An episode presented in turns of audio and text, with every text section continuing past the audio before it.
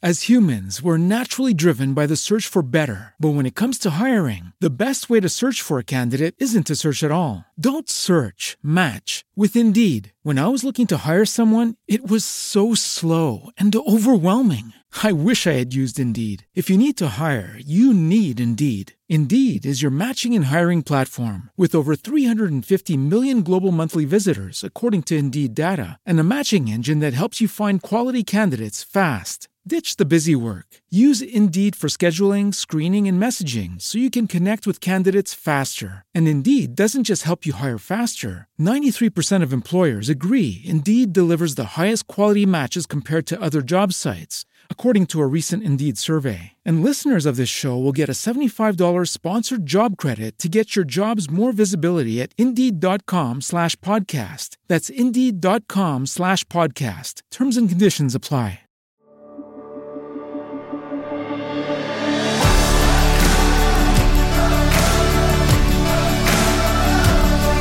Welcome to the Gravity Leadership Podcast.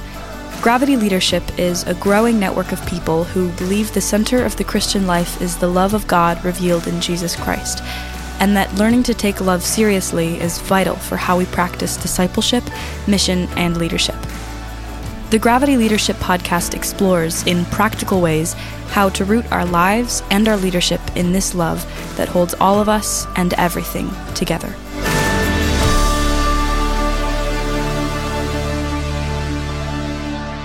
Hello, everyone. Welcome to another episode of the Gravity Leadership Podcast. I'm one of your co-hosts, Ben Sternke. I'm here with Matt Tebbe. Yep. Hey, Matt. Hey, good day. Ta- coming to us uh, from across across town. Matt and I live about five minutes away from Mm-hmm. each other, yeah, uh, but we're uh, because of COVID, we don't record in the same room anymore. yeah, Not since March. yeah. Uh, kind of crazy. It's been that long. it is So- crazy. But today we Um, have we have a treat. Today we have a treat uh, on a number of levels. One level is that we're starting a new series uh, today uh, with this podcast with Esau McCaulley. Uh, that's the other treat, by the way, um, is is being able to hear from Esau. We'll talk Yeah. about that in a little bit. But um, the series that we're starting today is a series. We don't have really have a fancy name for it, but it is a series on power and race and gender in the church Yep, the Christian and church. I yep. think in the Christian church, yeah. And so I think um, the events of last week on Epiphany, um, where a violent racist mob Mm. stormed the Capitol building um, and got in and uh, interrupted the uh, proceedings of Congress. Uh, Yeah. That's one evidence that I think this series is a really timely one um, because uh, and I think one of the most, for me anyway, one of the most disturbing aspects of that event was, and just everything that has led up to that uh, event, is the involvement of Christians and people who espouse the Christian faith in um, in that whole ideology. Um, and so the the entanglement of uh, Christianity with uh, racist ideology, uh, all of that kind of thing, is deeply uh, disturbing um, to me, and it, I I think it just highlights something that uh, a lot of people have been talking about for a while. But it just highlights the fact that we have a we have a big problem, Matt. yeah, We have a big problem to address. we do. We do. And then, uh, I mean, a couple of the links that we sent out, um, things that came to light uh, this past the past couple of weeks, a couple of the links that we sent out and the curated links this last week have to do with the scandals recently with Ravi Zacharias and uh, the way that his ministry is handling Yeah. those allegations, and then also um, Hillsong and uh, the fact that you know maybe this isn't just a few bad individuals, but we have a systemic institutional a cultural uh, issue. a cultural issue, yes, Yeah, with of our- power yep. as it relates to race and gender. Yeah, So that's what uh, the, we're starting a series, and so it's a series of interviews um, that are sort of uh, loosely affiliated around these themes. And this is the first one with Esau McCaulley Hmm. Uh, we're in, we interviewed him about his book Reading While Black. Um, we did this. I mean, incidentally, it's probably important to say we did this before uh, the events of last week, obviously, and so Oh, yeah. you won't hear any commentary on that. Nope. Um, but you might from Esau if you follow him on social media. So, uh, Matt, anything else to say about this interview? Um, no. Other than uh, this book, Reading While Black, is one of the best five books I read last year. Um, I I wish we sent out. I I put it in my list of books I recommended that Gravity sent out at the end of the year, and I I said the only critique I had of it was that it was too short. um, one of the things we talk about in this interview is that uh, we we can't. We, it's not faithful to leave our social location behind when we read, Mm. and unless we acknowledge it and hold it as well as best as we can and own it, it actually can sometimes um, do bad work. Yes. Uh, meaning we think we have objective perception or we don't realize how whiteness and being white impacts what we can see and what we can't see and Yes. how we see things. And so um, Esau Esau's book is a gift. He said he wrote it for uh, black Christians, African American Christians, but I it's a gift because it frees me up to own that I read while I'm white and Yeah. I need to listen to people who read while they're black. So yes. uh, this is a great episode to kick off this series with. And Yep. Esau, Esau's not just an author, but he's also part of our our denomination. Uh, he's a what- what's known as a canon theologian in our diocese, which Yeah. means he's one of the um, theological uh, minds and shapers uh, that our bishop looks to for guidance and support and uh, help. So it's great that he's also a leader in our Yep. our diocese. Yep. Yep. Enjoy the interview. Pick up the book, and uh, we'll see you next episode for Yep. another um, on this race, gender, and power series. Peace, y'all.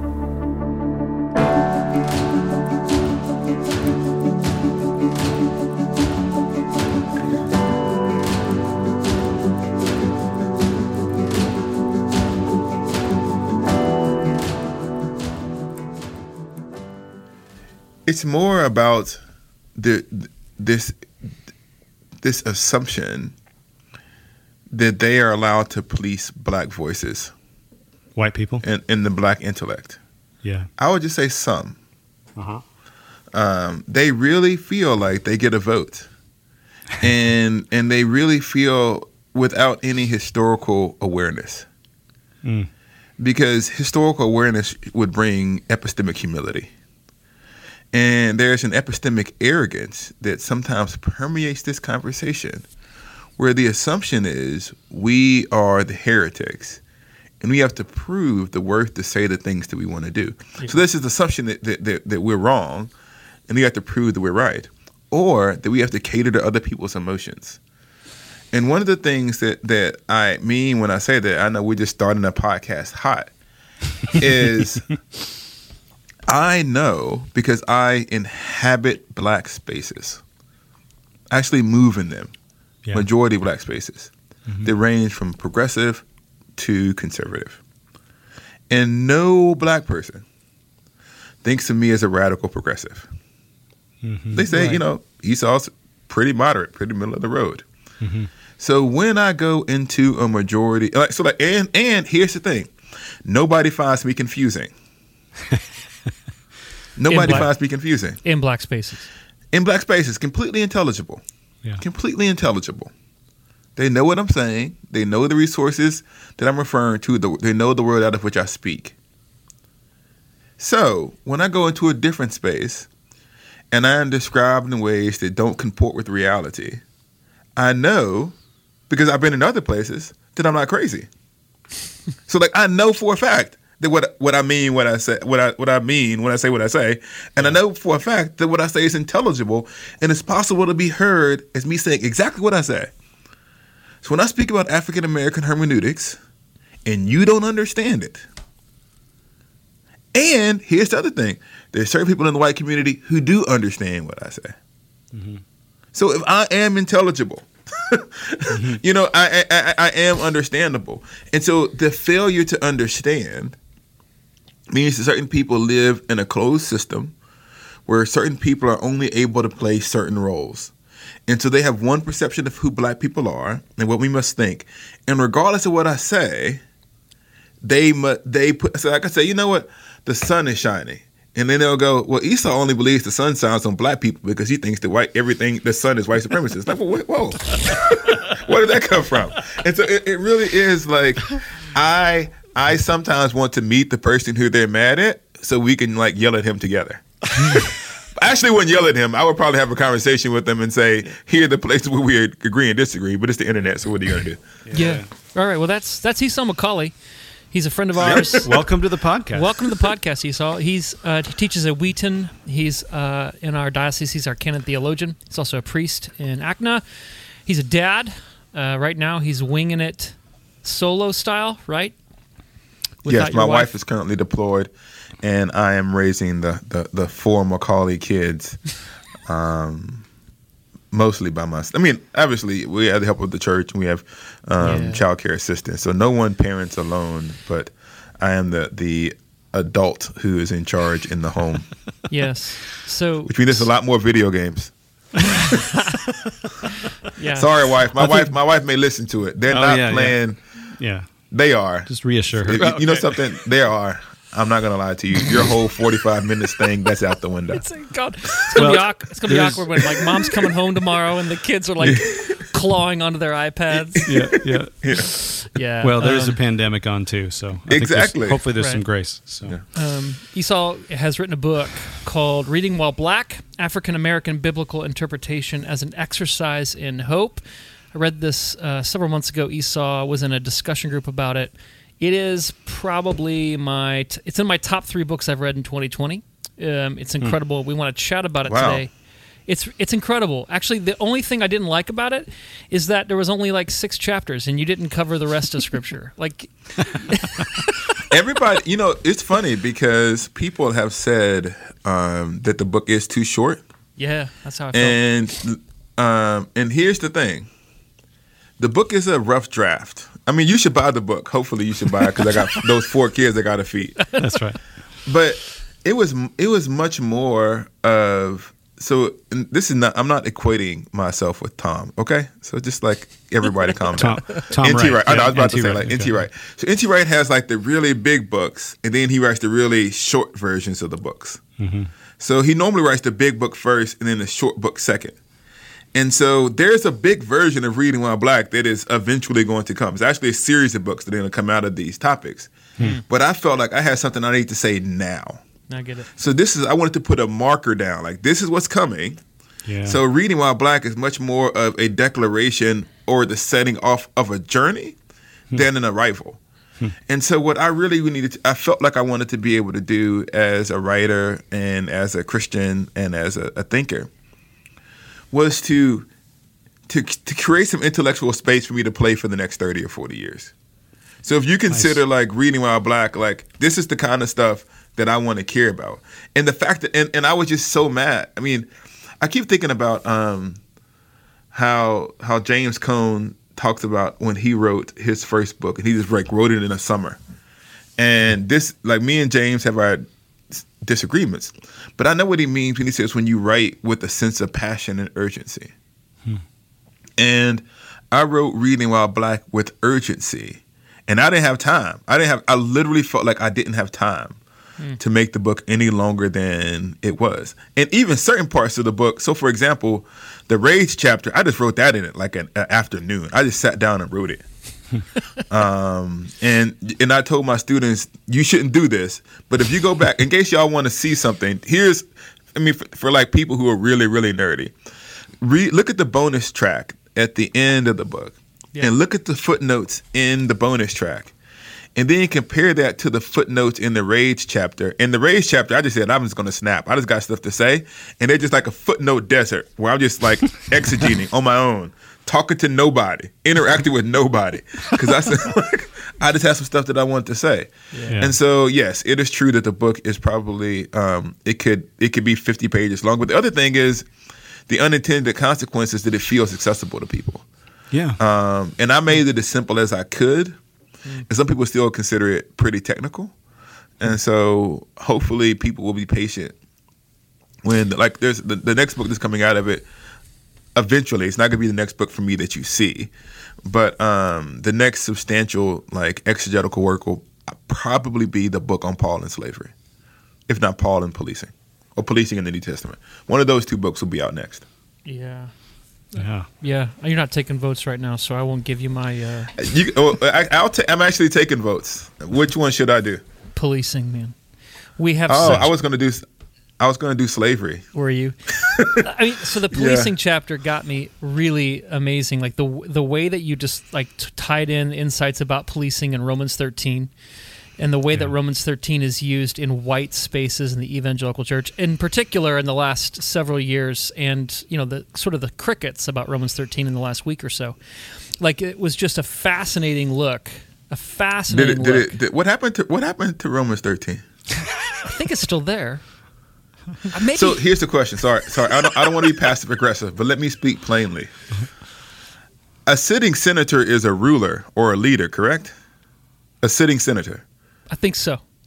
I, so the, yeah, a, a sitting agree. senator of California then would be in and of oneself worthy of prayer as a leader who affects the country, a, a state that has a GDP that's the same size as many countries in the world. So given the fact that one is a sitting senator, you should probably pray for that person without reservation.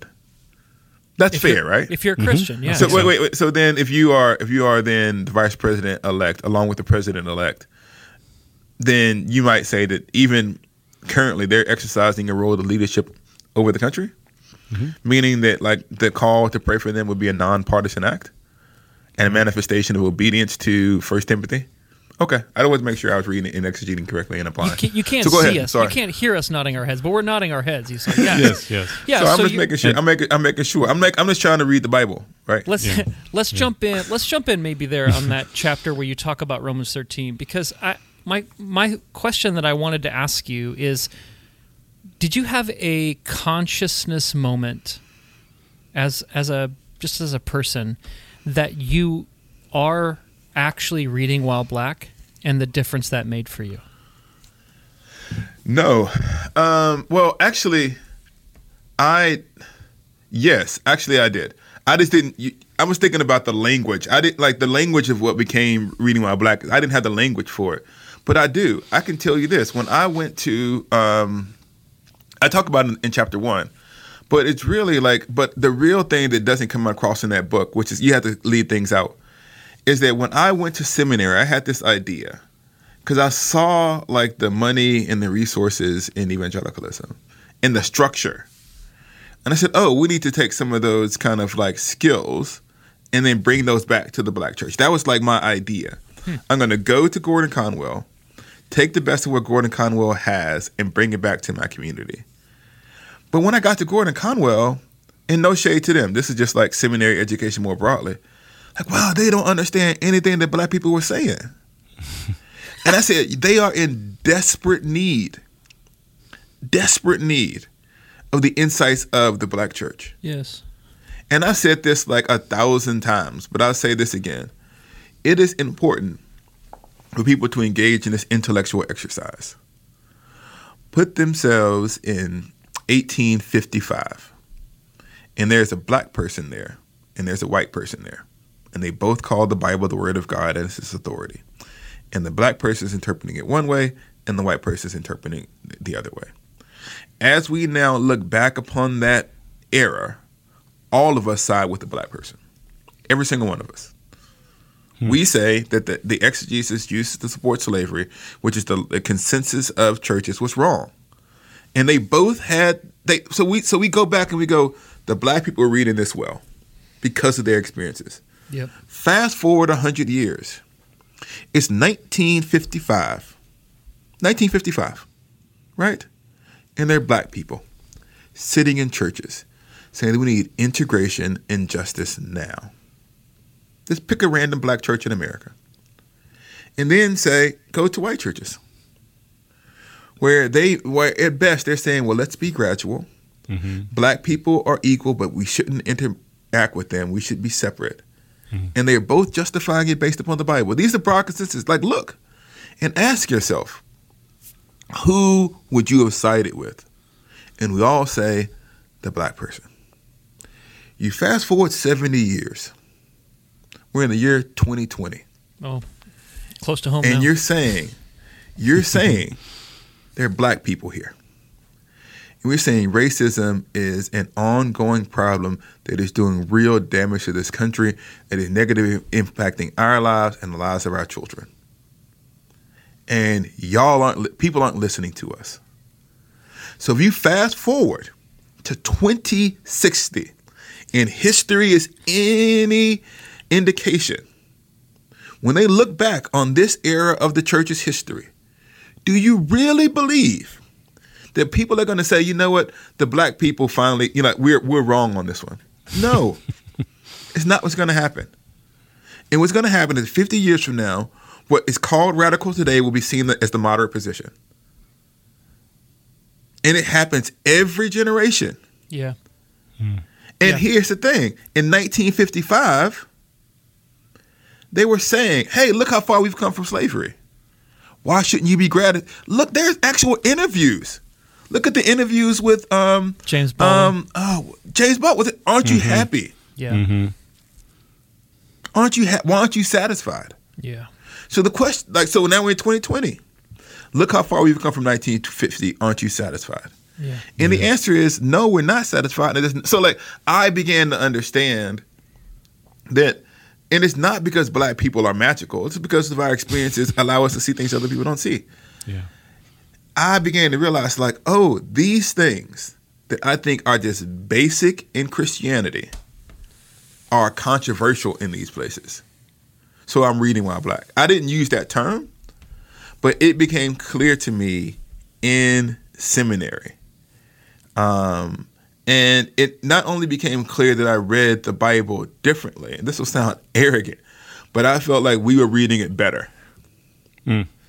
In the sense of like taking the whole thing seriously and trying to make sense of the whole thing as God's word. And and I think that the, the and this is the hard part of having this conversation in this group because people, depending on the listener, they don't actually understand the tradition that I'm talking about.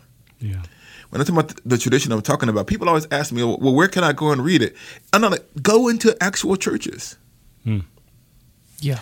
In black churches, we have been combining orthodoxy and orthopraxy for literally hundreds of years.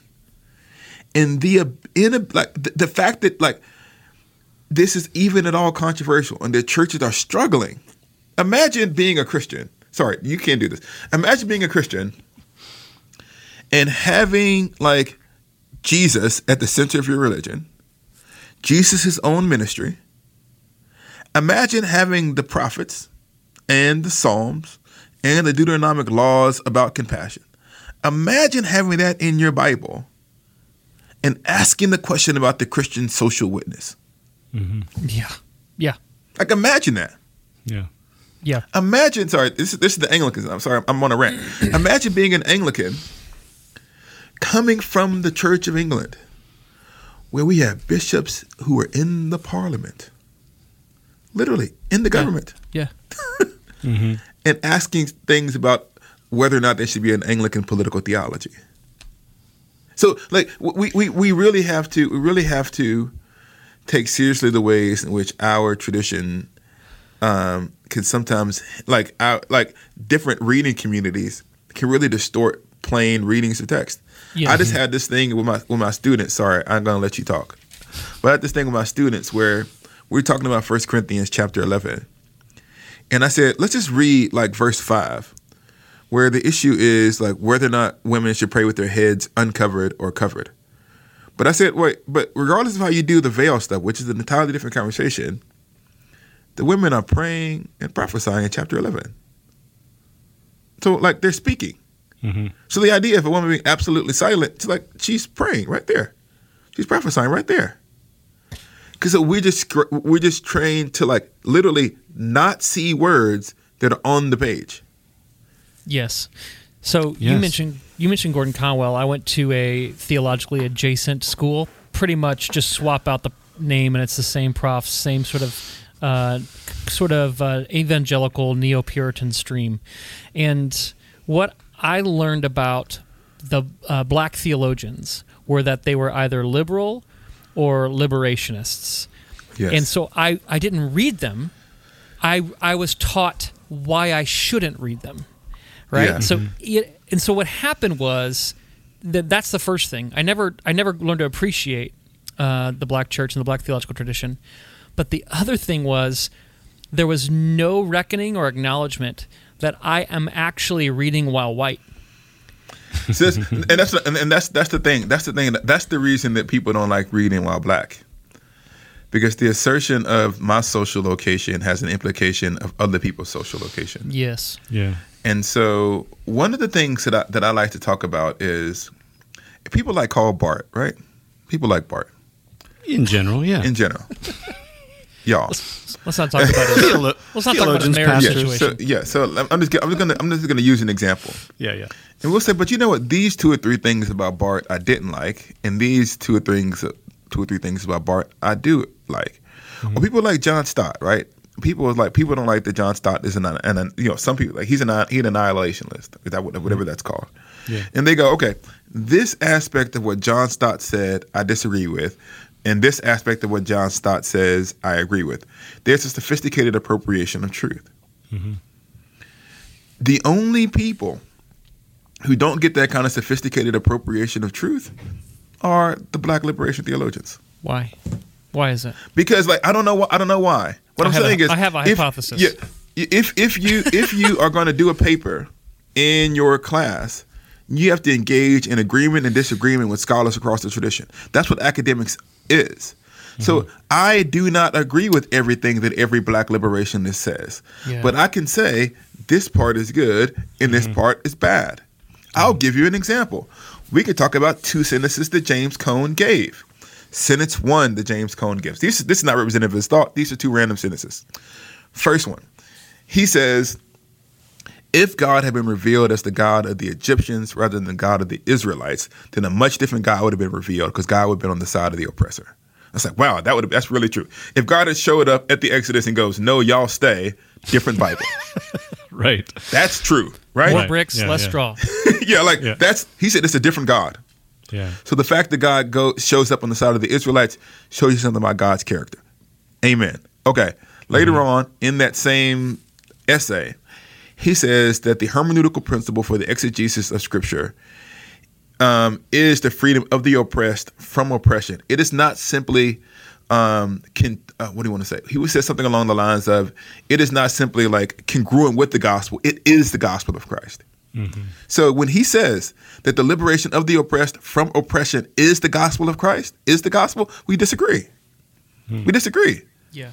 So I can say, no, the totalizing claim that, that, that the gospel, and I'm not saying that he doesn't qualify that in other writings. So this, I'm just talking about in this sentence, in this essay that he gave. Sure. And I can say, when he says that, I can say, you know what? In the Bible, Exodus gives way to Leviticus, the formation of the cult. Right? The point of liberation is so that we might be a community that worships God and reflects his own character in the world. So my definition of how we how like the purpose of freedom is different than his. Mm-hmm. Yeah. But it doesn't mean that like in order for me to come into a room, to, to come into a space, like I'm the hired black person to only criticize Cone. so what I'm saying, like, so Right. there's not a sophisticated engagement. Yeah, and so the first thing that you have to do when you're an African American scholar is show that you hate the right people. Yeah. Dude. And I just refuse to begin my scholarship by hating the right people. I engage in a dialogue where there's agreement and disagreement. Yeah. And here's the thing we do things like ignore slavery in theologians, they were just products of their time. Right. So, yes, they theologically justified the dehumanization of black people. That didn't, that didn't have any impact on the rest of their theology. Right. Right. And we said, like, so what I'm saying is, I don't t- throw those people away. yeah.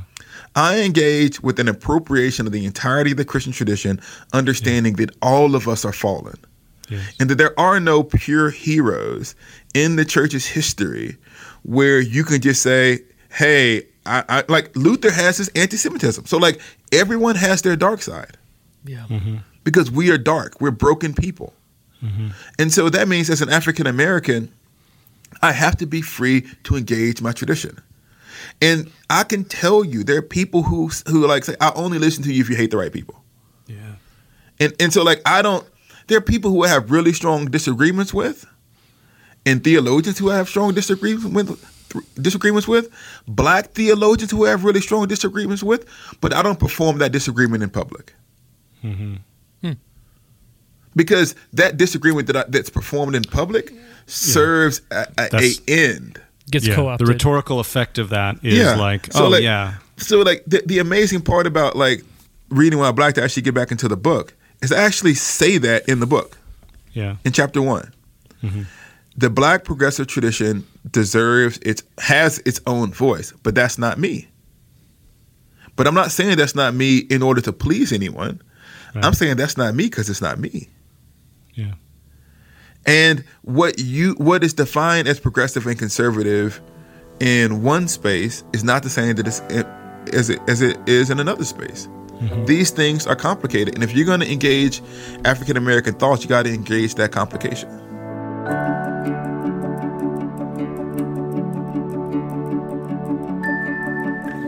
This podcast is brought to you by Gravity Leadership Academy, our 10 month online training intensive for Christian leaders who want to root their life and leadership in God's love and bring lasting transformation to their culture. In Gravity Leadership Academy, you'll learn the real life practicalities of how to notice God's presence and activity in and around you so you can participate more fully in God's life and mission and open up space for those around you to do so too. We've worked really hard to make this training in missional leadership practical and doable. To find out more about Gravity Leadership Academy, visit gravityleadership.com/academy.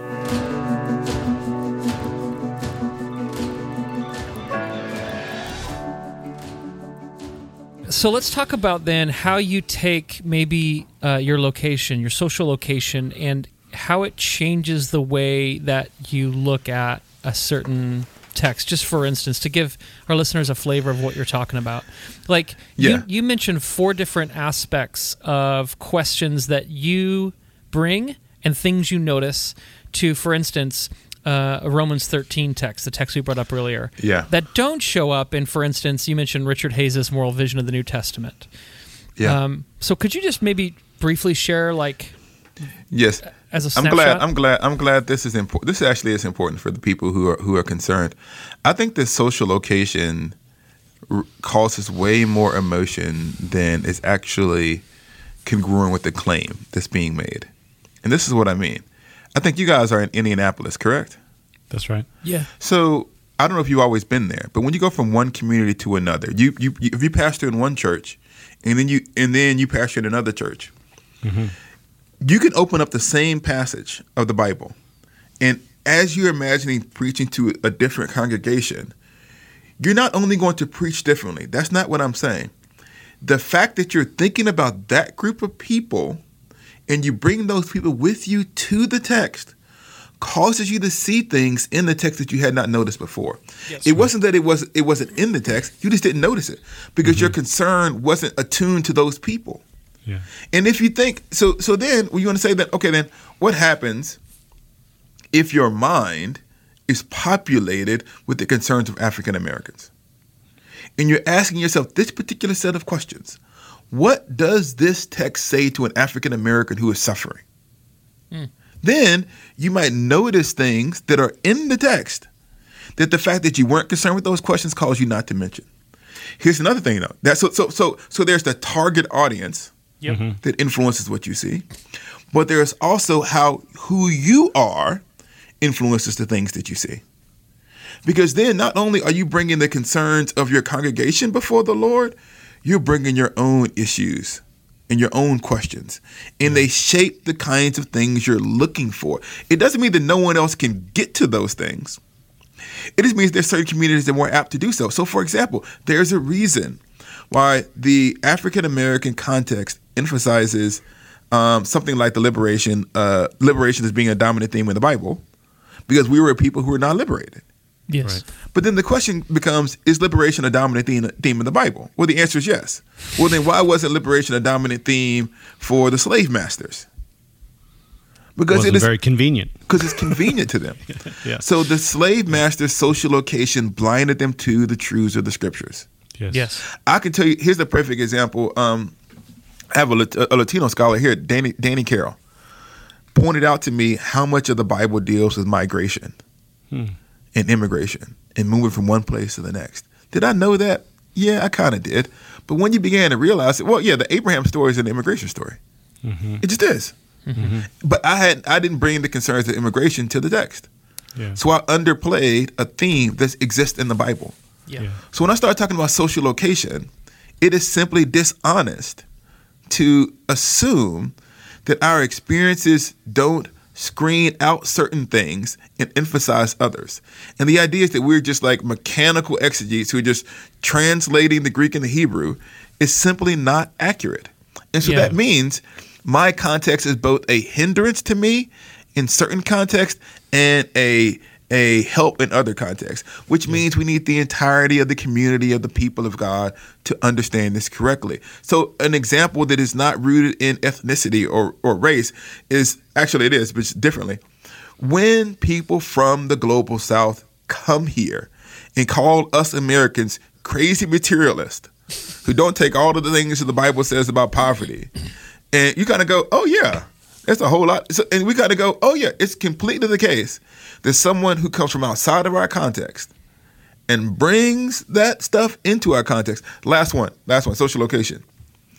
Because of our science and our technology and our advancements and our assumption about our Western competence, we tend to downplay the spiritual the spiritual realm. Hmm. You get your Pentecostal brothers and sisters from the global South coming and telling you about the Holy Spirit. Why do we have such a a a um, a deficient doctrine of the Spirit here versus other parts of the country, other parts of the world? Because of our our location as Americans causes us to trust in our own competence, which causes us to not take seriously what Paul says about spiritual powers. Because Paul says, sorry, this is social location. Paul says that there's the kingdom of darkness and the kingdom of light. And that everything that isn't a part of the kingdom of light is a part of the kingdom of darkness. So then you got to ask yourself a question Is our American government and our economic system and our, and our social system, is it a part of the kingdom of light? Are we making the claim that, that America as a culture is a part of the kingdom of light? And if it is not, then according to Paul, it is under the, it, it is subject to spiritual forces mm-hmm. that distort our perception.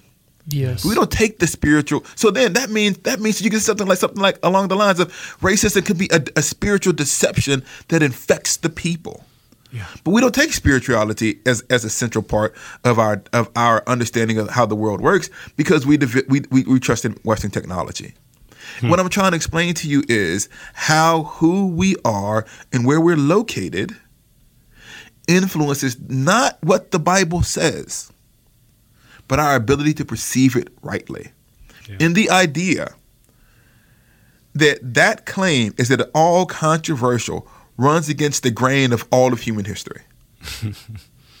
and the idea that African Americans, because we have experienced imp- oppression and injustice over the course of centuries, had developed methods of reading the Bible and emphasizing de emphasized things that are neglected in other contexts. Of course, that's the case. I'm going to give you one example. I'm not going to talk about Romans 13. Read the book. Here's the one that you need to talk about the image of God. Hmm. Yes, everybody talks about the image of God. It is a gift to the church. Everybody believes in the Imago Dei, Genesis 126 to 128. But look at what the image of God does in black theology and how the image of God pushes back in black theology on the faulty anthropology that existed in America, where black people were seen as subhuman or a secondary category. We took those same biblical texts and said these are the biblical texts that we could, we should use to, de- to define a person. Where our opponents said that no, no, no, Christian anthropology begins, black anthropology begins with the curse of Ham. Mm-hmm.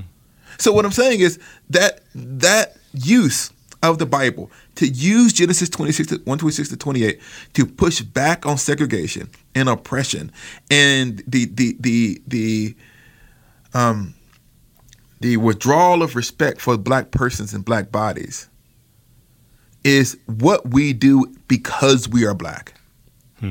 Our experiences in black bodies cause us to take those passages and emphasize them in a way that is unique as a deposit, as a literary deposit in the history of the American church. This is the reason why what comes in, what comes into music in its popular manifestation, I'm black and I'm proud. Black is beautiful. all of that stuff is a a, a, a an assertion of a, of an anthropology about what a black person is, rooted in the imago Dei that comes out of the black church. And so people say, well, why can't I say I'm white and I'm proud? Because you never had the defaulting anthropology Yeah. that you're responding to. Black beauty is an assert a counter assertion from our reading of biblical text. So the idea that when I say, hey, here's the legacy of black biblical interpretation, here are the passages that we emphasize, here's the way that we read the Bible in order to feel like we can be free and, and we can live. The idea that that is devaluing the scripture is profoundly disrespectful. And as a black man, I'm going to fight to say that my tradition has something distinctive theological to say that is worthy. That's the reason why the first chapter is the South got something to say.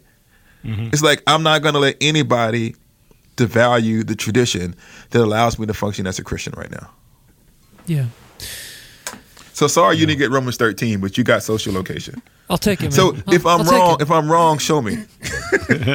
No, I think I think what I am in touch with Esau is this latent anxiety that is baked into maybe the white Western European hermeneutical and ontological sort of assumption, which is twofold.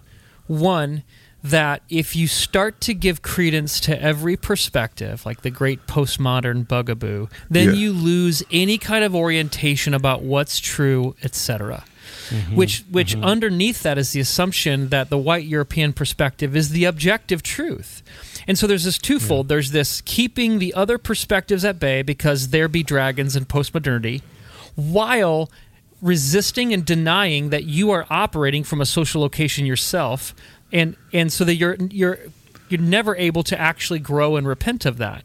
And I think I think a mm-hmm. lot of our listeners are uh, have seen the faultiness of that, but I do think we've been given no uh, no theological structure beyond sort of this m- rigid modernist uh, unilateral Yeah. perspective, so that now we have this plurality of voices, and most of us are going, yeah, okay, finally, good, but then it's a little like disorienting about how do Yeah, I, I then can- I can- adjudicate.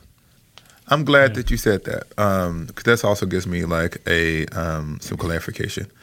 So the first thing is everything that comes from a plurality plurality or whatever you want to say that multiplicity of voices isn't always going to be good. Right. So I like to use the analogy of the Reformation. You've heard me say this before. At the center of the Reformation was this idea of justification by faith. And that was kind of broadly correct, right? Like people got that correct. But what came out of that were a, multi- a multiplicity of denominations and theological traditions, some which some of which are good and some of which are bad. And we look back from the perspective of history, and we can discern like the the the ways in which things were good and things were bad. We're now at the we're in the middle of kind of a a similar upheaval around justice, mm-hmm. Yeah. and so there's a multiplicity of voices, and the fullness of those streams and discerning the good and the bad is hard to do now, but it'll become clear later on. That's just the nature of um, of changes in the church. The other thing that I want to say is, I think that there is a difference between saying my experiences are determinative for truth versus I I can I can, my experiences inform how I see the world. Because what I still have, at least in my understanding of what's going on, at the center of it, God's word to us, um, the inspiration of the scriptures, such that like we're all looking at the same object and agreeing that that object functions as our authority, and we're doing the best that we can to read it across time and culture, and that we're trusting that the Spirit of God can lead us to truth. And so, what I am much more about is mutuality than deconstruction. And if you're an Anglican, you actually recognize this. And I don't know how many people on the podcast are Anglican, but if you're just a, classical Christian, is probably a better way to put it. So we understand that the reason that you read the church fathers and the church mothers and the Christians through like from the ancient world is that like they lived in a different world. They saw things differently than us, and they they have insights that we now may miss. Mm-hmm. So we actually say, I don't just need the Christians from now. I need the Christians across time. And, it, and it's precisely the fact that they're from a different culture, different time, different perspective. They have insights on the scriptures that we may neglect. Yeah. So what I'm saying is like that basic principle is still in operation, and it and it crosses ethnicity. Yeah. And so what I want what I want to say is I trust the Holy Spirit to allow the truth to emerge through the multiplicity of voices. And the other thing that I want to say is it's one thing to to to acknowledge the social location of all theology. It is another thing that means that the necessary corollary from that is all theology is necessary false, necessarily false. So I don't believe that we need to throw away the entirety of the Western tradition. I still believe that the Trinity somehow we managed to get the Trinity correct. somehow, like through all of the brokenness of human society, we got the creeds correct, right? And so I think that it is it is different from saying like let's throw everything away Yeah. to saying let's trust the spirit of God to use a multiplicity of voices and allow truth to emerge. And I think that this is easier for us to say like retrospectively than we can say it now. And what I mean mm-hmm. is anybody who reads church history knows that what we now know is Trin- Orthodox Trinitarian theology and Orthodox Christology, where it was it would never at any means a foregone conclusion. Yeah. Like if you just pause history at certain points, oh, we're gonna all be Arian, like completely. Right. Yeah. And so, like, the truth emerges maybe because the Spirit of God is guiding us towards all truth. Yeah. And so, yes, it may feel this, this, you know, unstable now. Yeah. But I trust that the Spirit of God is going to lead us as a church Yeah. to a a proper understanding of His will for us. God is so sorry. This is honest, super Jesusy. Jesus is so amazing that it took us like a thousand years to get Christology right. like, imagine this. He was Yeah. around for like 33 years. Yeah. It was like the, it's the 1054. It's like the seven ecumenical councils to kind of pull our Christology together. Yeah. That's Yeah. the kind of weight that he has in human history. So it is no surprise that even 2,000 years later, we're still trying to become the kind of community to embody what he said in those three years. Yeah. We're 2,000 years down the road from Jesus, and we're still trying to get justice correct. Yeah. And I think part of what I'm hearing you say, Esau, is that for people who aren't used to that feeling of disorientation, uh, it can feel like, oh, this is a bad thing. I need to like I need to like lock this down now, you know. And Yeah. the and the way they do it is by saying, you know, James Cone is a heretic and black theology is, you know, X, Y, or Z, right, or whatever. But I, I hear you saying, like, actually, the Holy Spirit works in the midst of that disruption. The Holy Spirit works in the midst of that disorientation, and I, I think that's a lot. I think that's what a lot of our listeners are longing for right now. This is post-election. Um, you know, the last four years have been crazy. We're in the middle of a pandemic, and I think there there is this poverty that a lot of, um, at least a lot of my, like a lot of our white listeners, and they're probably mostly white, but a lot of our white listeners are feeling in terms of how do I talk to my church about the scriptures? How do I talk to my church about justice? Because I think we're feeling the poverty of how, like, you know, That's- the way that we've been talking about it has resulted in this, and it's a mess. I can tell you, um, um, and this is actually a hard question. Like this is probably the hardest question. And all I can say is a couple of things. And this is not to be flippant, but like all bills come due, Hmm. and the long-term consequences of our theological decisions and our pastoral decisions eventually manifest themselves in history. Yep. And I think, regardless of your partisanship, we can acknowledge that there was a wholesale discipleship failure that characterized significant segments of the church. Yep. Amen. And and we decided that we were going to focus on. I'm just going to talk about Jesus, and which, by the way, please do. Right. But I'm going to talk about a certain kind of Jesus, and I'm, I'm going to kind of stay. I'm not going to disciple my people through not telling them who to vote for. That's not what I'm talking about. I'm talking about helping them like fully integrate their Christianity with all aspects of their of their life and their person. Yes. And so when things would get rough, we would just say, "Well, hopefully things will get back to normal." And we basically, um, we basically um, relegated their discipleship. In their like personality, in their personhood, in their posture, to like Fox News and MSNBC. So it's that then you as a pastor are required to be in think about this is true. I know it's the case. As a think about this, you are a pastor. And your pastor, your congregation is asking if you agree with the news commentator. Mhm. And if you don't agree with the news commentator, you could lose your position, your position. Or you are a theological heretic. Yeah. And none of those people have any theological training. Right. And if you think that this election was not theological, theological, there are theological arguments being made, Christian faith being questioned. So what how did that occur to where we have no real influence? Not on how people vote. That's not what I'm talking about. About how people see all of this stuff fitting together. Yeah. Political theology you're talking about. That Yes. talking? Yes, we didn't have one. We gave it up because it was divisive, and we could grow our churches faster if we ignored it. Yep. And black people suffer for it Yep. yeah, because assumed we were seen as we, yeah, we were seen as divisive because we're bringing up contested issues. We just want to be diverse. We don't want to talk about anything difficult. You bring your black body into the space, but don't bring your black pain. Mm. And so, what do you like? So now, the card is out of the. And so, I know a lot of people are thinking, "Oh, and this is one. This is actually I, I thought this. Oh, we will vote, and then we'll move on. Whoever wins." But I realized something. Like after the election, it's actually actually like the most depressing part after the election. I was actually sad after the election. Is the church is as divided Yep. after the election as it was before the election. That's right. As divided.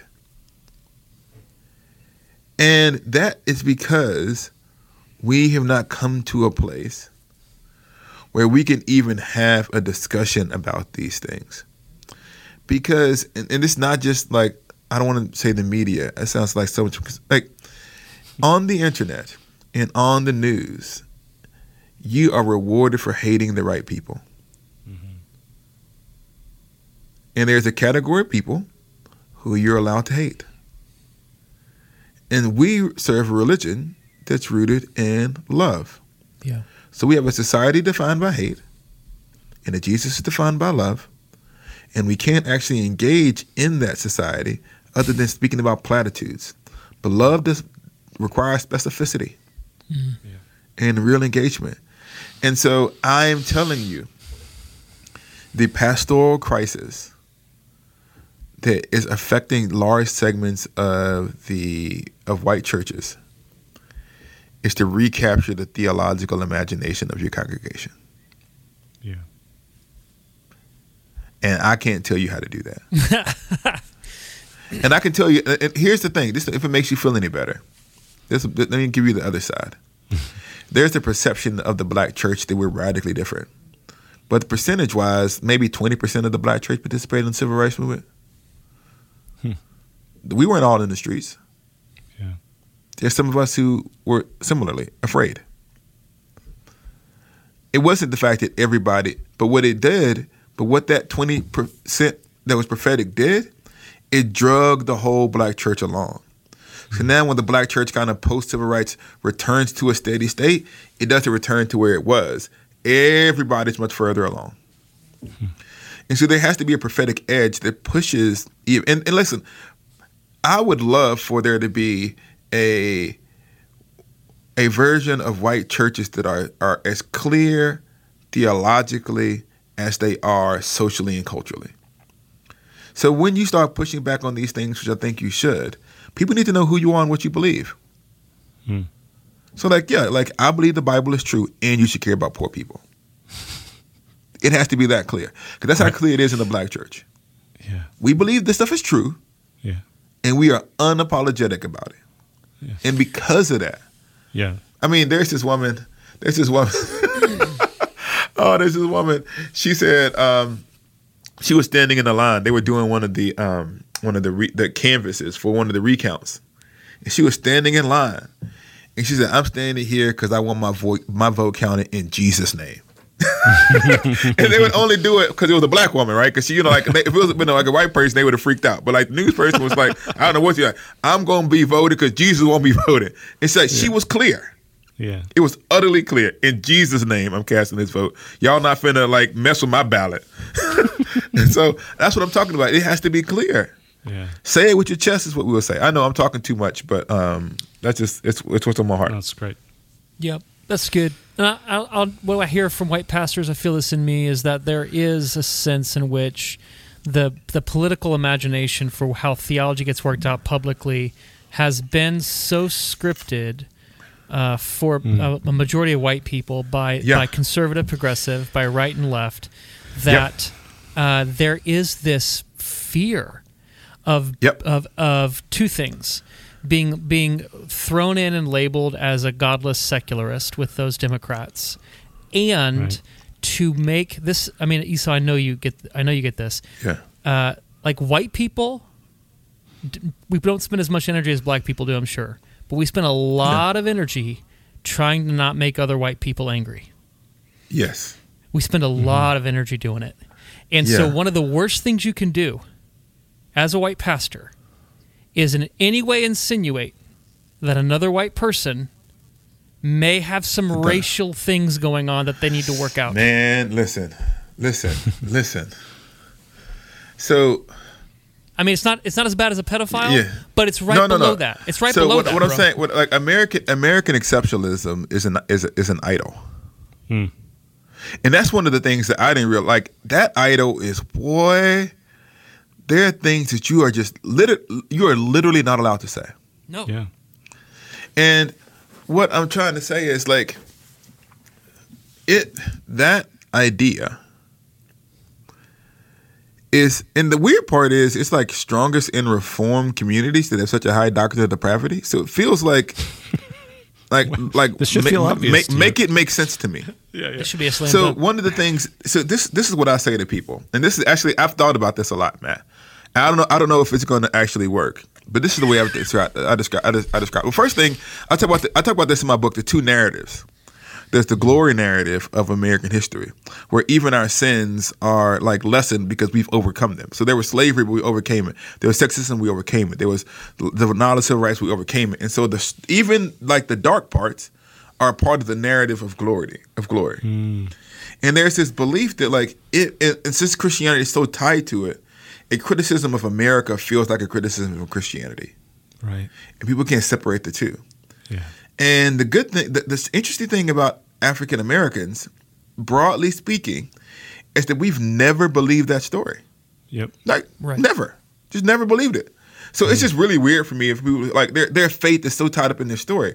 But then I just to say, well, then like, but actually, here's the weird part: African Americans are super patriotic. We serve in the military in high numbers, and we love our. But what, like, what do we say or think or do different? I've thought about this, and this is what I, this is what I realized. For African Americans, broadly speaking, I'm not speaking for Black people. I'm speaking from, from okay for me. Then, how about I put it this way? But I think this is common.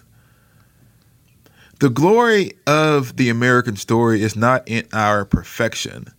It has been it's the fact that this is the arena within which we've struggled for freedom.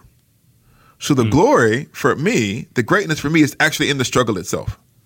Hmm. So I'm proud to be an American because we have Martin Luther King. Hmm. I'm proud to be American because we have Frederick Douglass.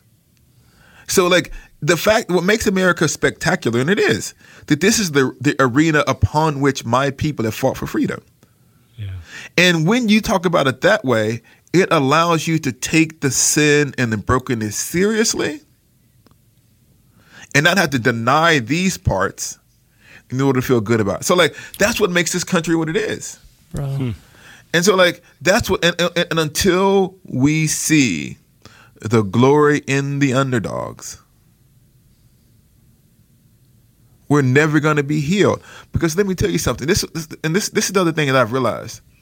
A lie can only be kept in place by violence. Hmm. So I have kids, right? And my kids, if they if they're doing something like you know, like you know, I forget whatever it is, and I'm wrong as a parent. You know, and maybe if you've ever parent, sometimes you're wrong, and you realize it. You know what you can do?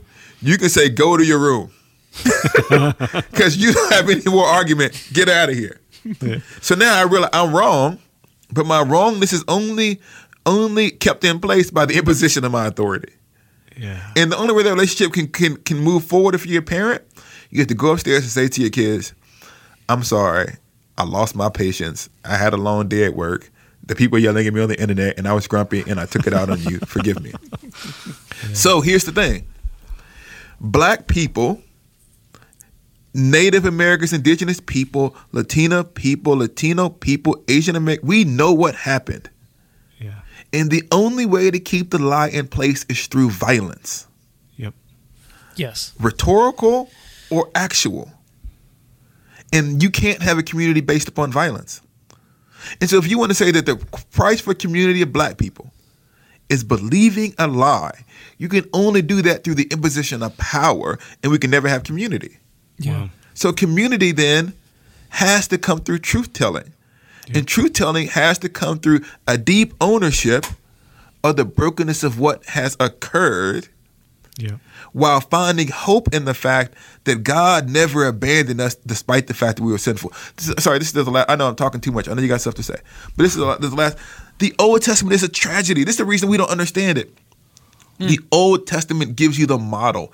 The Old Testament is a tragedy Yeah. interspersed by interventions of God's grace. The people are hmm. always messing up. Every single character, just about except for the the occasional one, is always mucking things about.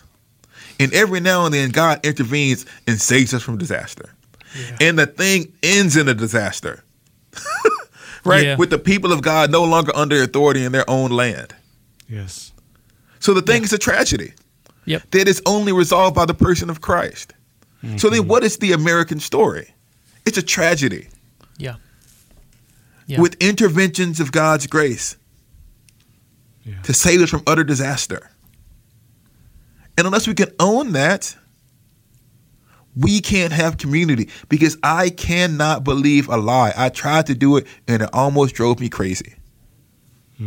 Yes, it's amazing how quickly uh, America and American Christians want to go. Oh, the voting right, uh, 1964, the voting right thing, uh, civil rights legislation passed, and then we sort of have this amnesia curtain that falls over, and so we don't change our hermeneutic. We still have a slaveholder hermeneutic.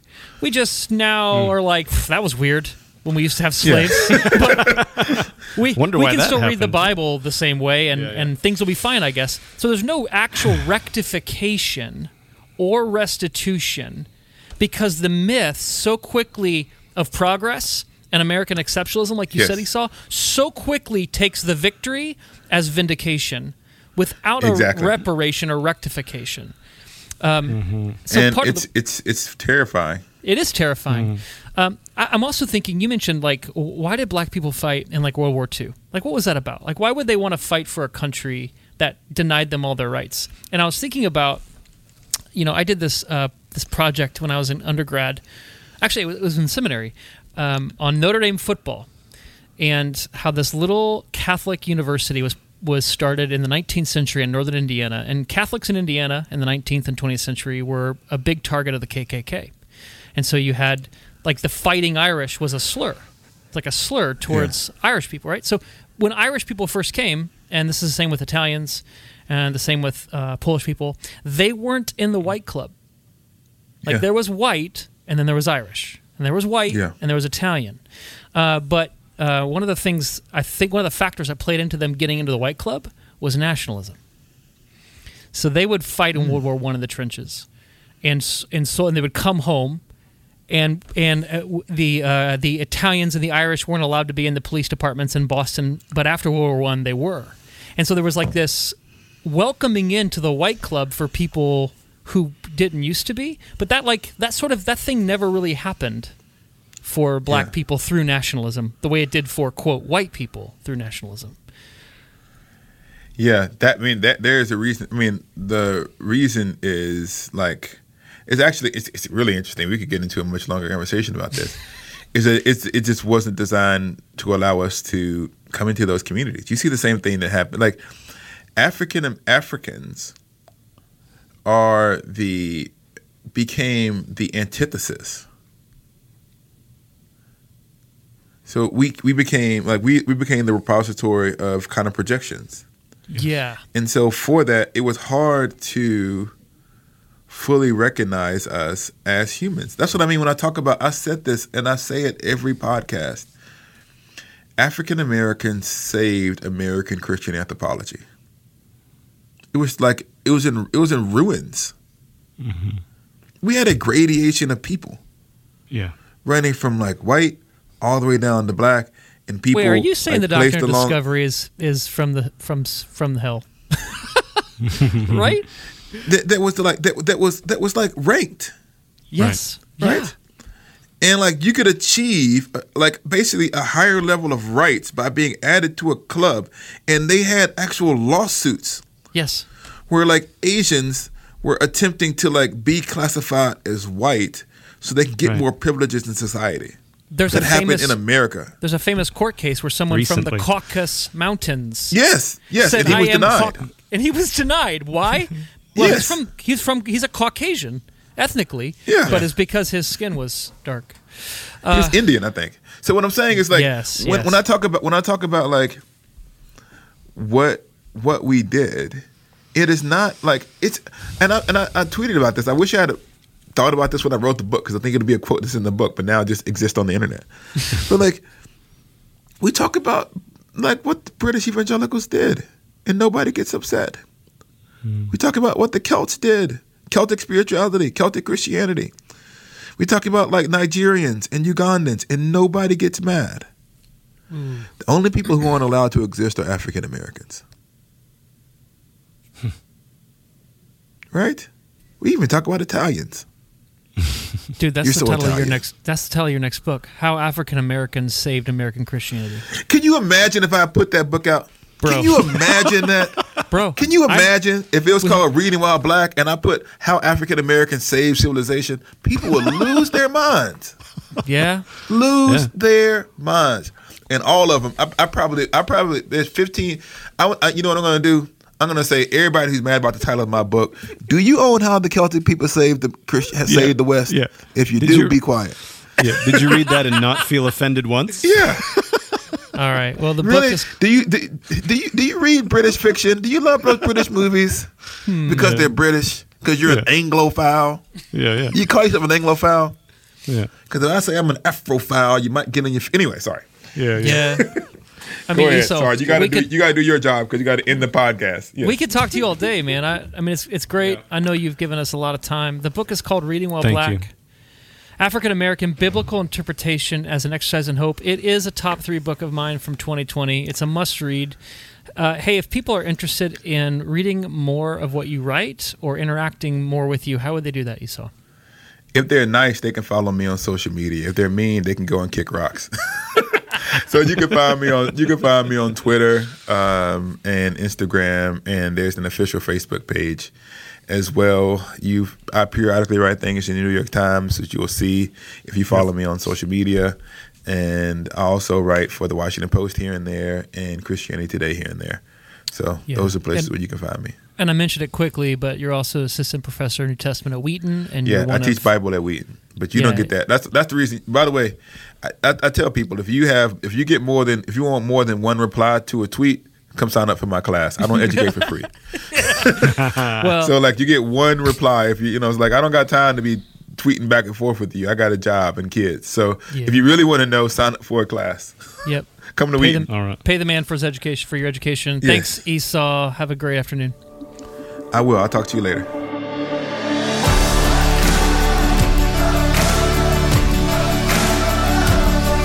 Thanks for joining us for this episode of the Gravity Leadership Podcast. Our show is produced by Ben Sternke, Matt Tebbe, and Ben Hardman. Aaron Sternke does our mixing and mastering. You can check out his work at aaronsternke.com. If you find our podcast helpful, share it with your friends in person and on social media. And don't forget to rate and review us online as well as subscribe so you don't miss an episode. You can join our Gravity community for free at gravityleadership.com/join. You'll get our latest content delivered straight to your inbox, as well as an email most Fridays with curated links to articles we found interesting or helpful. To join us, go to gravityleadership.com/join. And hey, we'd love to hear from you. Ask a question, make a comment, send us an idea, a recommendation, recipe, whatever. You can email us at podcast at gravityleadership.com. Catch you next time.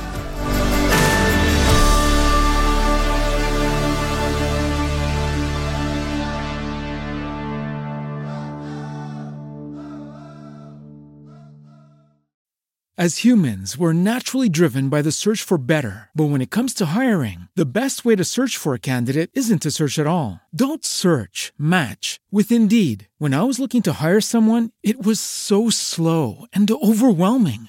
I wish I had used Indeed. If you need to hire, you need Indeed. Indeed is your matching and hiring platform with over 350 million global monthly visitors, according to Indeed data, and a matching engine that helps you find quality candidates fast. Ditch the busy work. Use Indeed for scheduling, screening, and messaging so you can connect with candidates faster. And Indeed doesn't just help you hire faster. 93% of employers agree Indeed delivers the highest quality matches compared to other job sites, according to a recent Indeed survey. And listeners of this show will get a $75 sponsored job credit to get your jobs more visibility at Indeed.com slash podcast. That's Indeed.com slash podcast. Terms and conditions apply.